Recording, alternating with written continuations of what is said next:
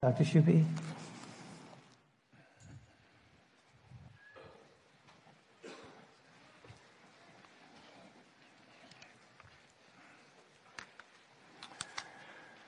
It's a real privilege for me to be here with you this morning. I'm grateful for the opportunity that Pastor Van has afforded me to speak and the assignment he has given me to speak on the priority of prayer.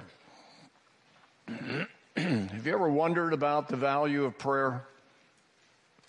Why am I doing this? After all, can we really change God's will? Isn't He going to do what He wants to do? Since God knows all my needs and has promised to supply them, why do I need to ask Him for help? If God is sovereign and accomplishes His ultimate purposes in the world, what do my prayers do? Hasn't He planned out everything from the beginning? Does God answer your prayers? Don't answer that with a yes or no. I want you to think in terms of how many times this past week you have prayed doing nothing else. You have prayed and asked God because you know that He will answer. How many times have you stopped what you're doing and asked Him and prayed? You know, I think that's more of an indication of whether you believe God answers your prayers. It's not a song that you sing or a verse that you quote. It's time that you spend focusing on talking to God. The story is told of a man who obtained a permit to open a bar in a small town. Members of a local church began to pray that God would intervene and interrupt the process. A few days before the tavern was due to open, lightning hit the building, building and burned it to the ground. The church people were surprised, but pleased until they received a notice that the would be tavern owner was suing them for a million dollars. He contended that their prayers were responsible for the burning of the building. They denied the charge. At the conclusion of the preliminary hearing, the judge remarked, At this point, I don't know what my decision is going to be because it seems that I have a tavern owner who believes in the power of prayer and church people who don't.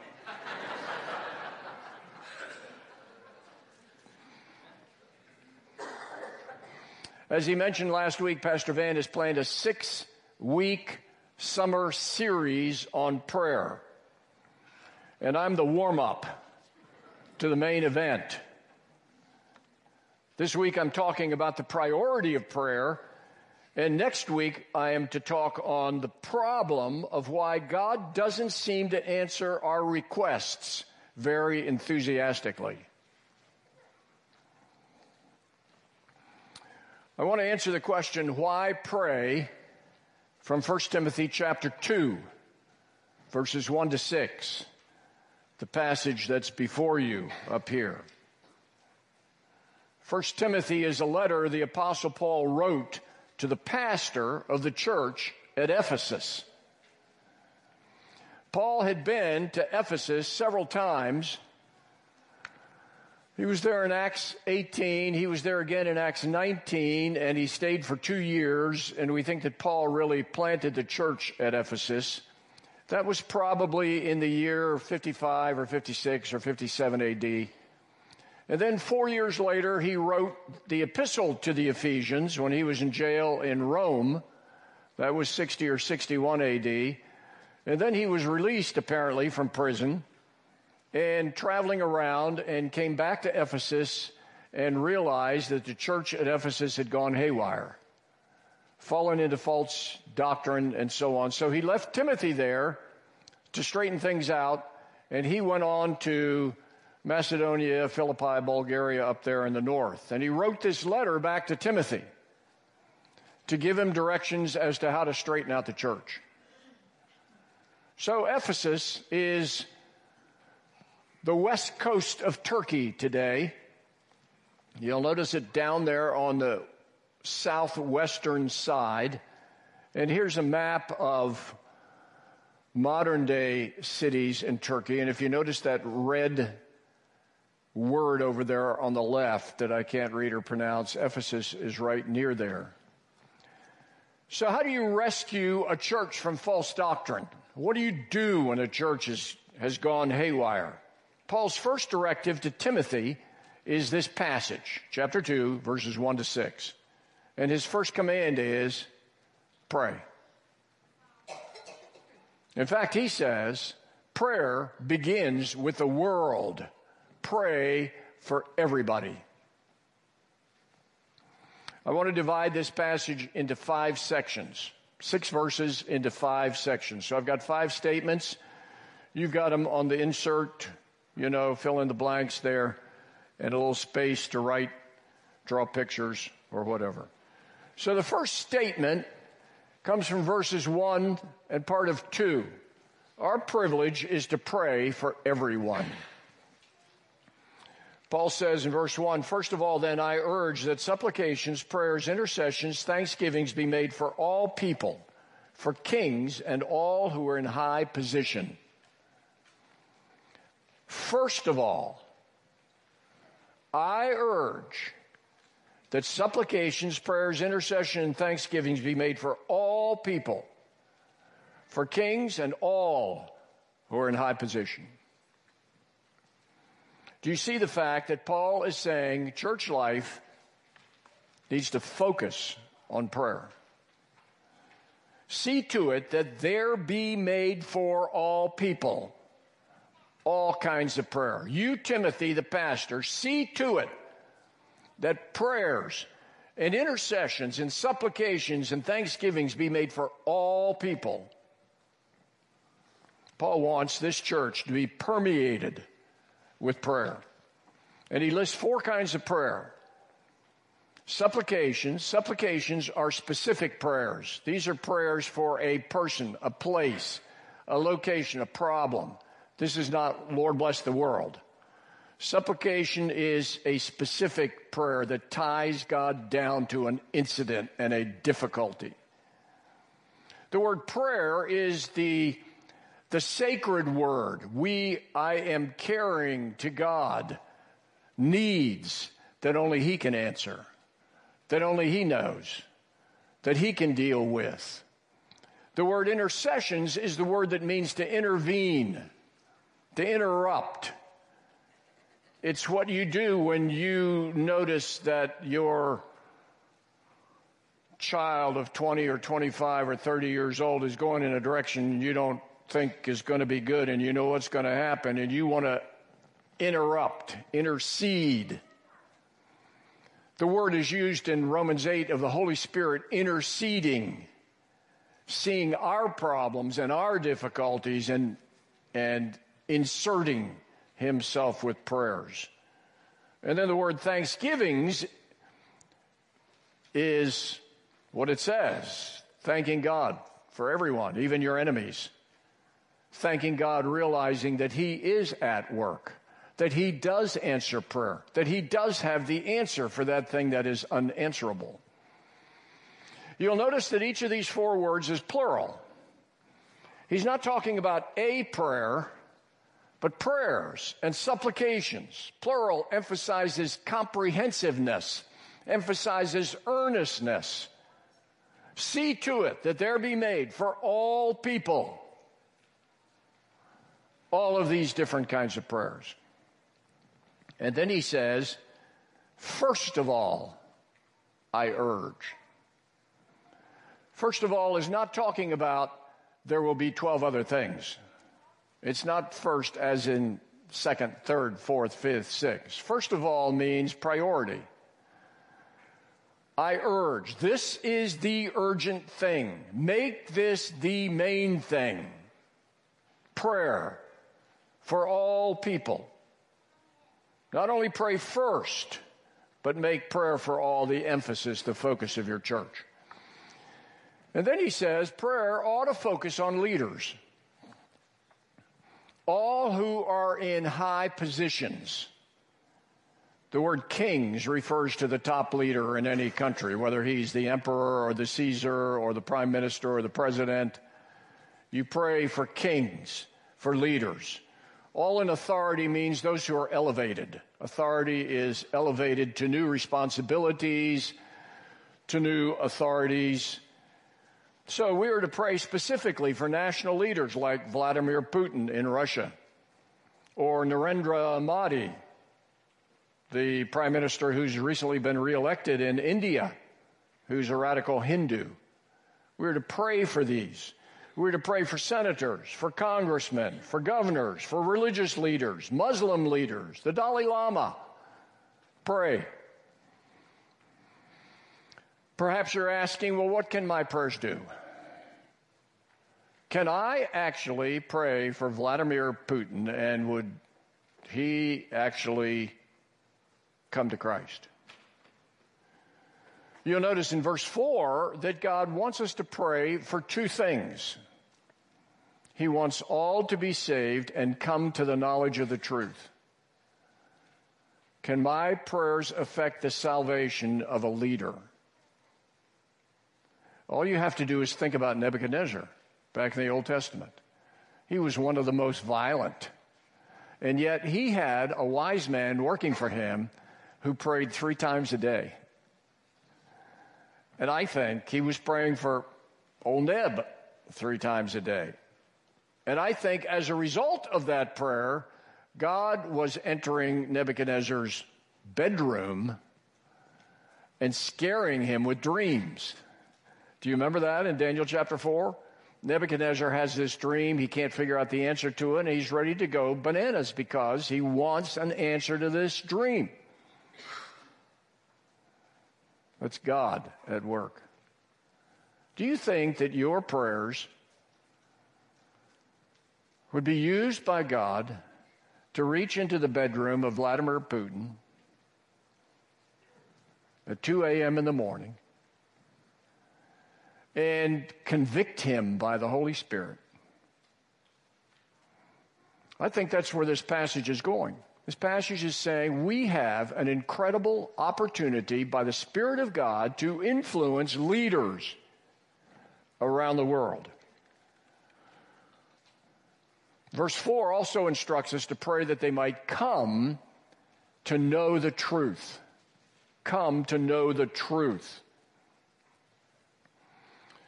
You know, truth is essential before a person comes to Christ.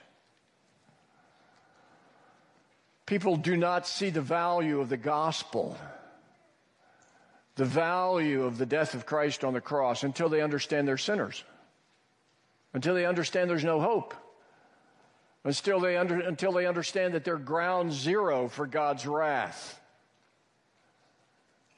Once they understand their hopeless condition, then all of a sudden the good news is good news. That Jesus Christ died on the cross and he's the only one who died to pay for their sin. So Paul is encouraging us to pray that they will come to Christ, that they will come to understand the truth.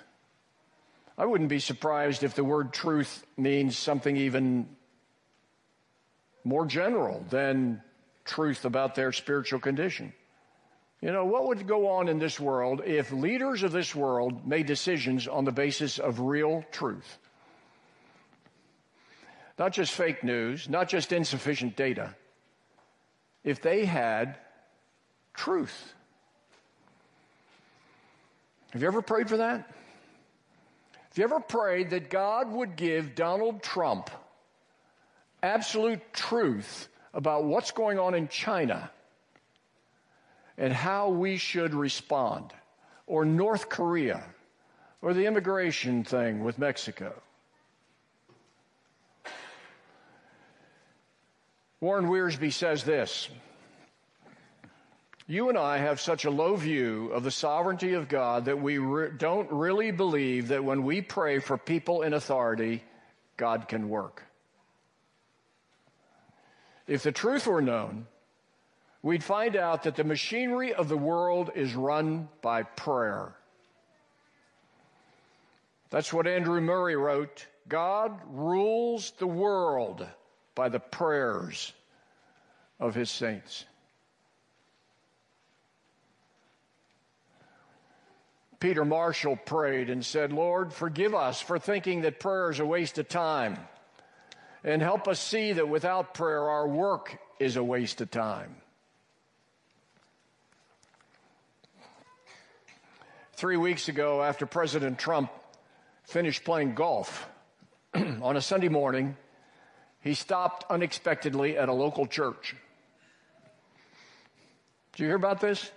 He stopped in at McLean Bible Church and they didn't have much lead time. The service was going when he came in.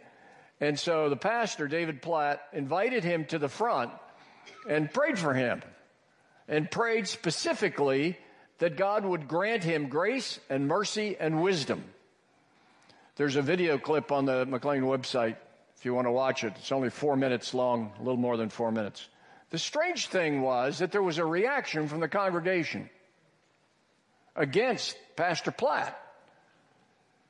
For they, they complained that Platt was endorsing Trump's policies and possibly his persona. And then David Platt issued an apology to those who felt hurt. And then the next Sunday, he spoke on that and did an excellent job of explaining the fact that he's obeying 1 Timothy 2 as he prayed for them. And then Cal Thomas wrote an op ed piece where he said that Reverend Platt did the right thing when he prayed for Donald Trump. And then he gave this piece of advice to those who were complaining. He said, and I quote, maybe the grumblers should spend more time in Sunday school learning the scriptures in which they claim to believe with no cherry picking allowed. Can you imagine people complaining over the privilege their pastor had to put his hand on President Trump and invoke blessings upon him from the throne of grace?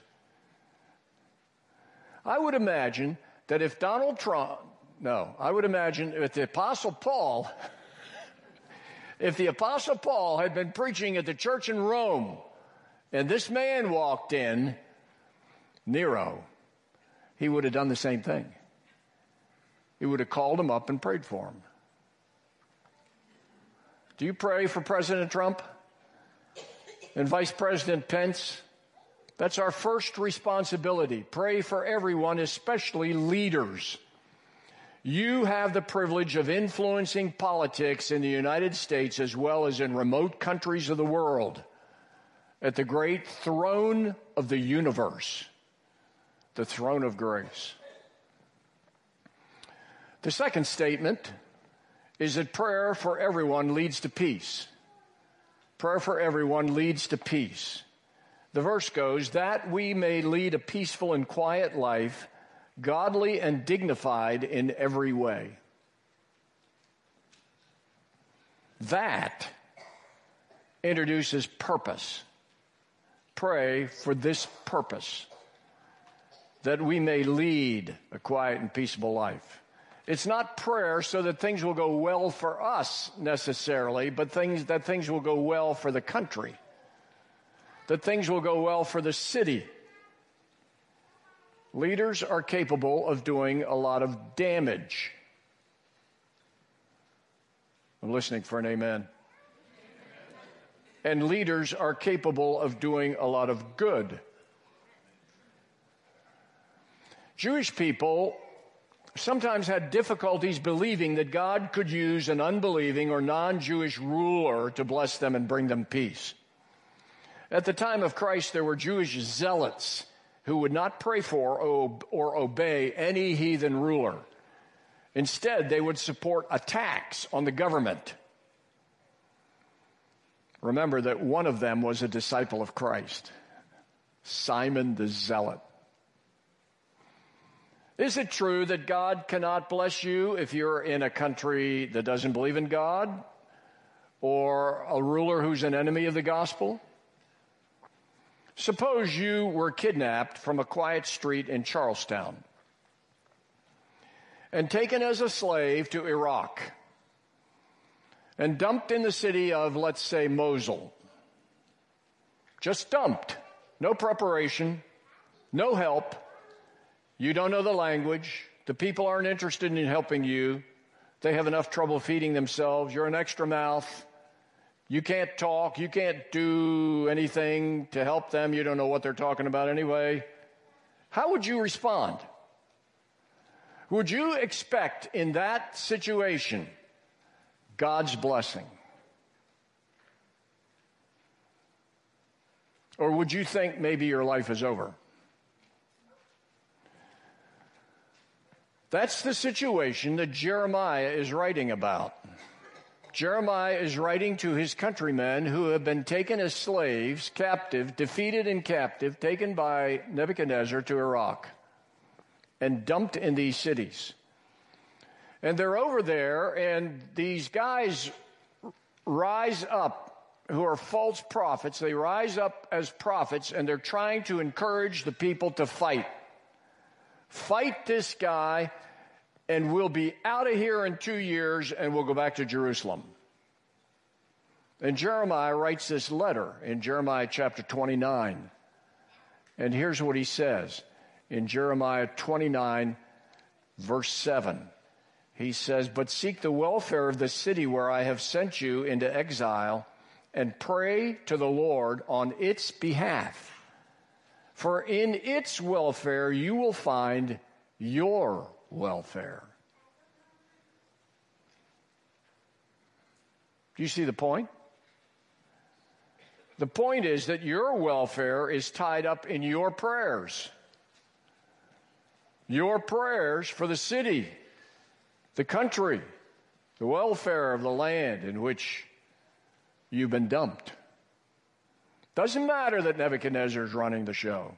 Doesn't matter that those people don't care. You pray for that city because your welfare hinges on their welfare. And then just four verses later, just four verses after this, after this verse, we have this statement that you hear quoted time and time again. This is Jeremiah 29 11. For I know the thoughts that I think toward you, says the Lord, thoughts of peace and not of evil, to give you a future and a hope.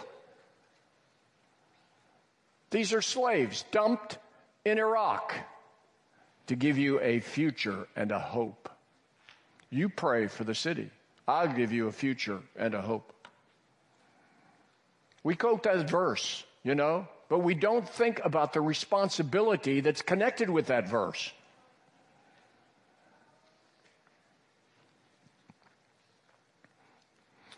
This same chapter talks about those who decide they're not going to pray for the country. They decide that they're going to encourage rebellion against the country. And it even names two of the guys who rise up as false prophets and try to stir the people up into rebellion. This is 11 verses later in Jeremiah chapter 29.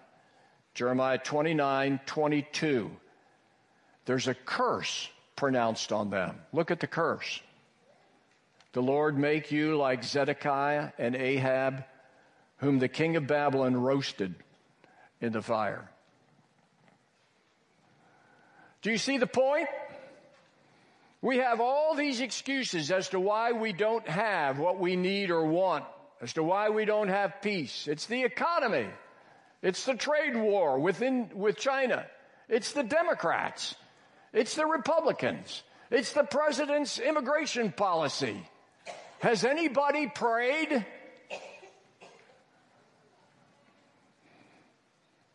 James says you have not because you ask not. We are invited to ask God to intervene, to supplicate God on specific issues that we might experience peace. I think that too few people believe that their prayers can influence anything more than the weather, if that much. I think too few people believe that their prayers can influence national affairs and contribute to peace. That God, in answer to their prayers, can work in the hearts of kings and presidents and prime ministers to wake them up at night and convict them by the Holy Spirit. Do you? Don't answer yes or no. Think in terms of how often you prayed for peace this past week. Peace in Iraq. Peace in Syria. Peace in North Korea. Peace in Sudan. That's number two. Number three says prayer for everyone pleases God. This is good and it is pleasing in the sight of God our Savior. This is good and it is pleasing in the sight of God our Savior. What's so important about prayer that is good and pleasing in the sight of God?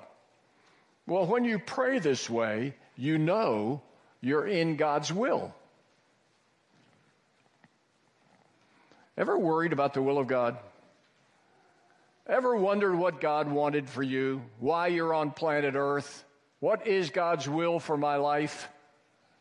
This verse says, You pray for somebody, anybody, and God is pleased. So relax and pray, and you're in the will of God.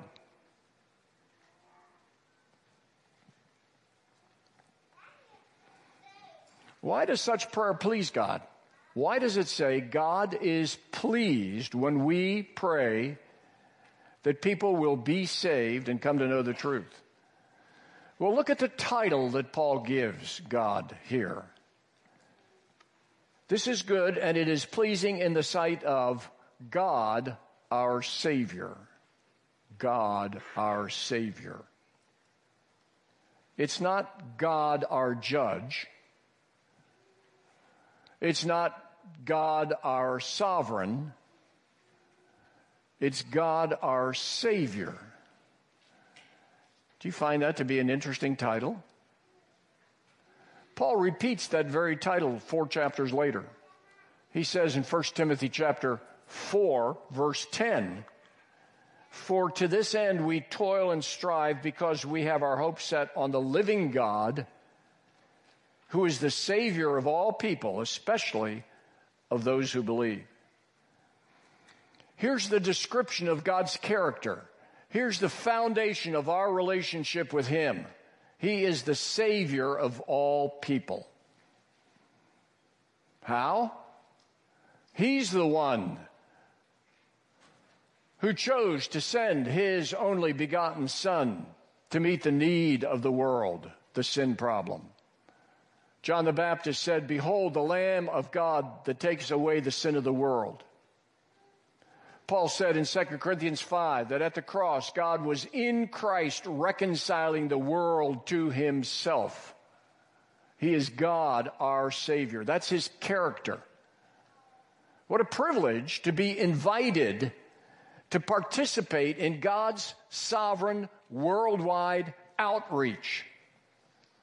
It's almost as if God is saying, pick your target. Take a country. Take a leader. Pray for him. I want him to be saved. I want him to come to know the truth. Join me. Have you ever heard that invitation anywhere? Ever said the Lord's Prayer? The Lord's Prayer is an invitation to join God.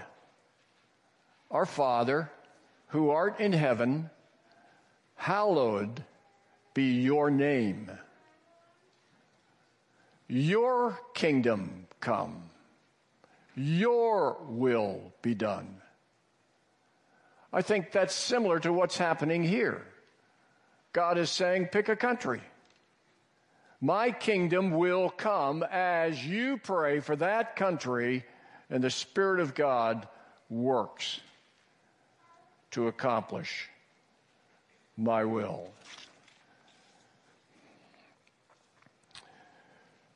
Number four, statement number four, pray, prayer for everyone fits the heart of God. I'm in verse four. Who desires all people to be saved and come to come to the knowledge of the truth. Notice the connection between three and four. God, our Savior, desires all to be saved and to come to the knowledge of the truth. Prayer is acknowledging God's heart for the world. What's going on in his heart? Here's why God is so pleased when his people catch a glimpse of global prayer. Because the God who has saved us wants his salvation to reach all people. God's heart goes out to all. It really wouldn't make sense to pray for all if God wasn't interested in all. If God had only certain people he wanted saved. The justification for global intercession is God's desire and willingness to save all. But does all really mean all? Does all mean all? As you know, there's controversy over this verse because some Christians don't believe that God desires all to be saved. They teach that God desires some to be saved. They believe that God loves some people, like Jacob, and hates other people, like Esau. How do you fit those statements in with the word all? Well, you could restrict the word all to mean some, maybe some that God has chosen, or maybe all kinds or all classes of people. Or maybe it's not talking about individuals as such, but all different races and all different groups of people. And Paul wishes that kings and people in authority be included in that group. Besides, some people say if it's the will of God that every individual should be saved, then everyone would be saved. For who has resisted his will? But I don't think that we can narrow down this verse. I don't think we can narrow the word all to mean less than all. The word actually appears six times in these six verses. I want you to notice each use of the word all. Verse 1, first of all. Then prayer to be made for all people. Verse 2, for kings and all who are in high positions. And then verse 2, godly and dignified in every way. That's the word all. And then all people to be saved, verse 4 and verse 6, who gave himself a ransom for all. Do you see how each all is talking about all? it's hard to restrict verse 4 to a certain group or to different classes of people but since it's in the middle of these comprehensive alls. The truth is that God our Savior yearns for all to be saved and come to the knowledge of the truth. Verses 3 and 4 are describing his heart. It's like the heart of any good father. Any good father. Does a good father want half his kids to mess up their lives and ruin others in the process? Absolutely not. Does a good father want any of them to turn away into sin and live in despair? Absolutely not. He wants all of them to come to Christ, all of them to experience the fullness of life. He wants everyone to be successful and happy and prosperous transfer that same human motivation to our Heavenly Father. The fact that God wills all to be saved doesn't mean all will be saved any more than a good father willing each of his children to be blessed will be able to bless each one of them. All we like sheep have turned astray have gone astray. We've turned everyone to his own way. I found personally the great encouragement it is when other people join you in your family needs. You know, the Shupi family, we have six kids, and our six kids are pretty much perfect. but their problems begin with their father. Well, really with their mother. And sometime, it was about a year ago, we were over here in D2 on a Wednesday night, and we were ta- I was talking about Ephesians, and we got in this discussion about children and, you know, runaways and disobedient and so on. And I don't remember how this, how it all worked, but, but near the end of the time, a man said to me, I will personally pray for your daughter that God will get a hold of her heart. Do you know what that did for me? That was such an encouragement to me to realize that there is somebody else praying for my beautiful daughter. I wouldn't be surprised if that's similar to what's happening here, where God is saying, This is my heart. Will you join me? Will you catch the vision of the possibilities here and participate in the opportunities? We're not talking about a theological point here. We're talking about a heart. The heart of our Heavenly Father that yearns for every one of His children. We see His heart in John 3:16.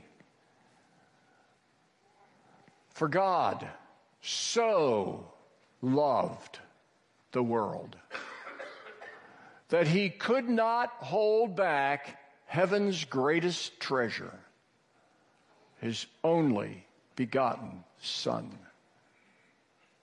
We see the heart of God in the cry of Jesus Christ in Matthew 23 when he says, Oh, Jerusalem, Jerusalem, the city that kills the prophets and stones those who are sent to it. How often I would have gathered your children together as a hen gathers her brood under her wings, and you would not. We see his heart during Christ's triumphal entry. Luke 19, Jesus and the entourage come over the hill and see the city of Jerusalem and Jesus burst into tears. And verse 41 says he broke down with loud cries of weeping. That's a very strong word.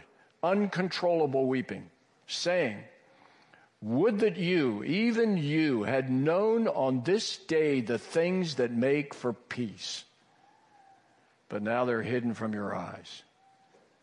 Can you imagine Messiah entering his city the official day of his entrance prophesied by Zechariah chapter 9.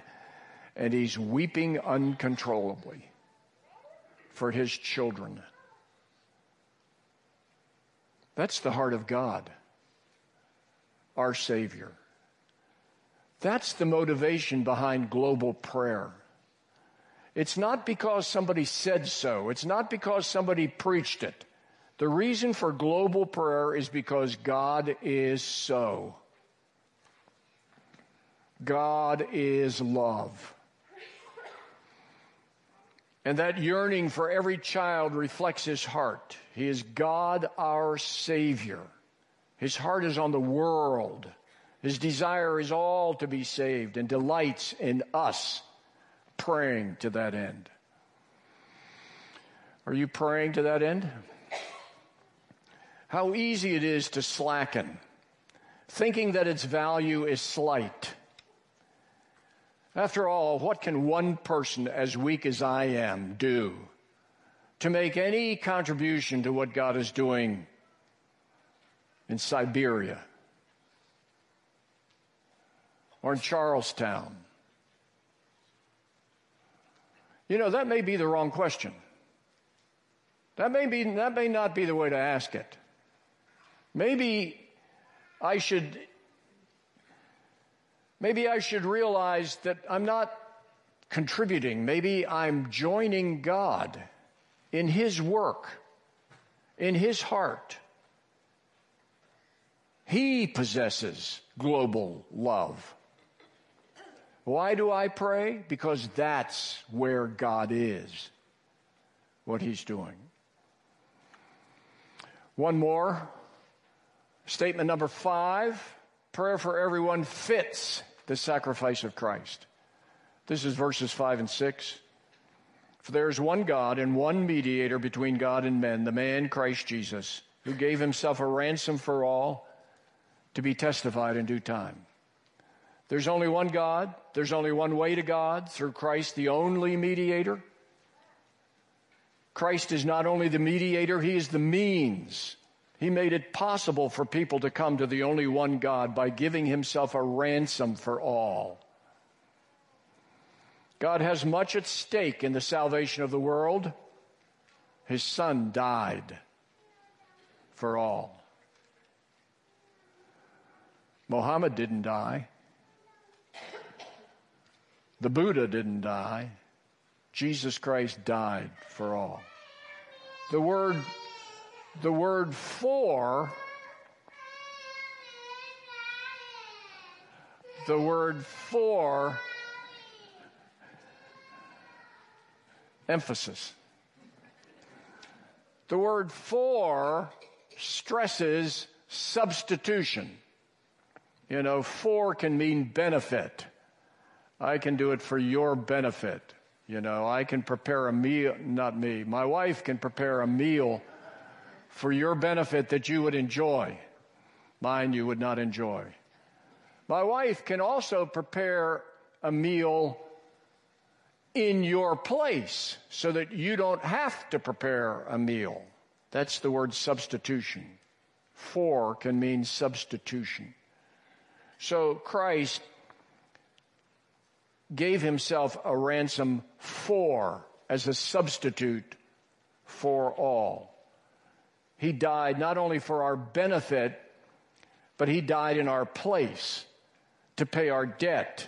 He died our death as our substitute. The reason we can be forgiven is because he was not forgiven. Here again is the heart of God. Christ's death was for all people. This is the reason for such strong statements of universal opportunity for anyone to come to God. The same Lord is Lord of all, bestowing his riches on all who call on him. For everyone who calls on the name of the Lord will be saved. For God so loved the world that he gave his only Son, that whoever believes in him should not perish, but have eternal life. For God did not send his Son into the world to condemn the world, but in order that the world might be saved through him. Our children early on prayed for everyone. We had six children, and in family prayers, the prayer normally went down the line, you know, and, and was something like this God bless mommy, daddy, Joseph, Jennifer, Sarah, Melinda, Rebecca, Jonathan, a couple of friends, a couple of relatives, and everybody in the world. Amen. And usually that prayer took 14 seconds. As they got older and more sophisticated, the everybody in the whole world phrase at the end dropped out. You know?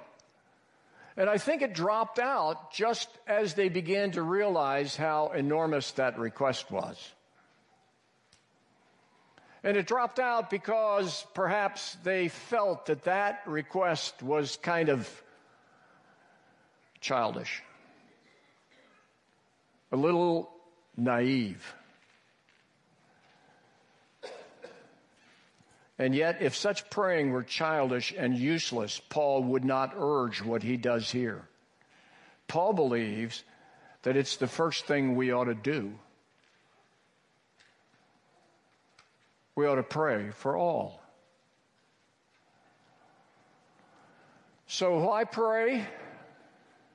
We have been given the privilege of participating in the heart of God who wants salvation for all his children.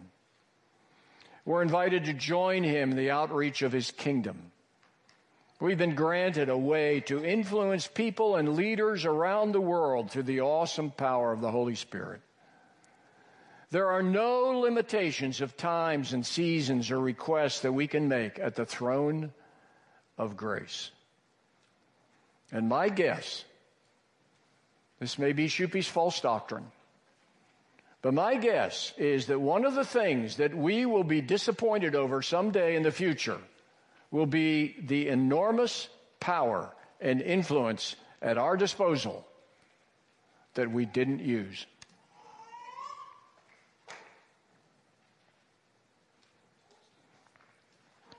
So here's the assignment for this week.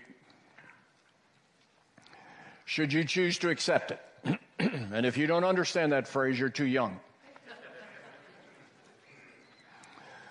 or haven't seen. Yeah. Uh, assignment. Take your card. I'm going to give you 30 seconds. I want you to take your card and write down five, the names of five, five people you know who are unbelievers, who are rebellious, who aren't interested in the things of the Lord. Write down five names that you want to commit yourself to pray for each day this week. Just write them down. I'll give you 30 seconds. Write down five names. You can write down more than that if you want to write down 20. But the picture is that I would like for you to pray for these five names each day this week. Just once a day, two minutes, three minutes, four minutes. You can pray for them more. They may come to mind. Pray for them anytime they come to mind. Pray for five names. The picture is the high priest in the Old Testament. The high priest, when he had his robe and his gown on, had a plaque that was on his chest that had the 12 tribes of Israel. And the picture was that he always had these 12 tribes on his heart, wherever he went. These 12 are on his heart. So pray for five unbelievers this week. And then the second part of the assignment is to write down the names of five world re- leaders. World leaders. This assignment is more specific. I want you to start with Donald Trump. And then I want you to put down Benjamin Netanyahu. Benjamin Netanyahu. Prime Minister of Israel. And then I'd like you to put down Narendra Modi. Benjamin Netanyahu on the left, Narendra Modi, who is the Prime Minister of India on the right, and here's how you spell it Donald, D O N, Narendra, N A R E N D R A, Modi. And then add two others, two other names of leaders. Vladimir Putin, if you want, or Alpha Conde in Guinea. Choose them. So the idea is you will pray for these 10 once a day maybe twice a day, maybe 10 times a day. All right? That's the assignment. How many of you have chosen to accept this assignment? All right, that's good. That's good. I think that if out of these three services that we've had this morning, I think if a hundred people will take this assignment seriously and pray that God will work in the hearts of these people, not only to save them, but to bring them to the knowledge of the truth. I'm not a prophet, but I think I can promise changes, significant changes. Amen? Amen. Let's pray. Father, we are so grateful for the incredible opportunity that you have given us of influencing people around the world because we are connected to the Holy Spirit who has all kinds of power and influence. I pray that you will give us a new vision of the value of global prayer. And I pray that you would instill in each one of us that heart motivation that drove you to send your only begotten Son for our benefit. I thank you. In Jesus' name, amen. So don't forget that tonight at 6 o'clock, we're having world prayer back in 106. We'd encourage you to come. Thank you. Have a good, good week. The Lord bless you.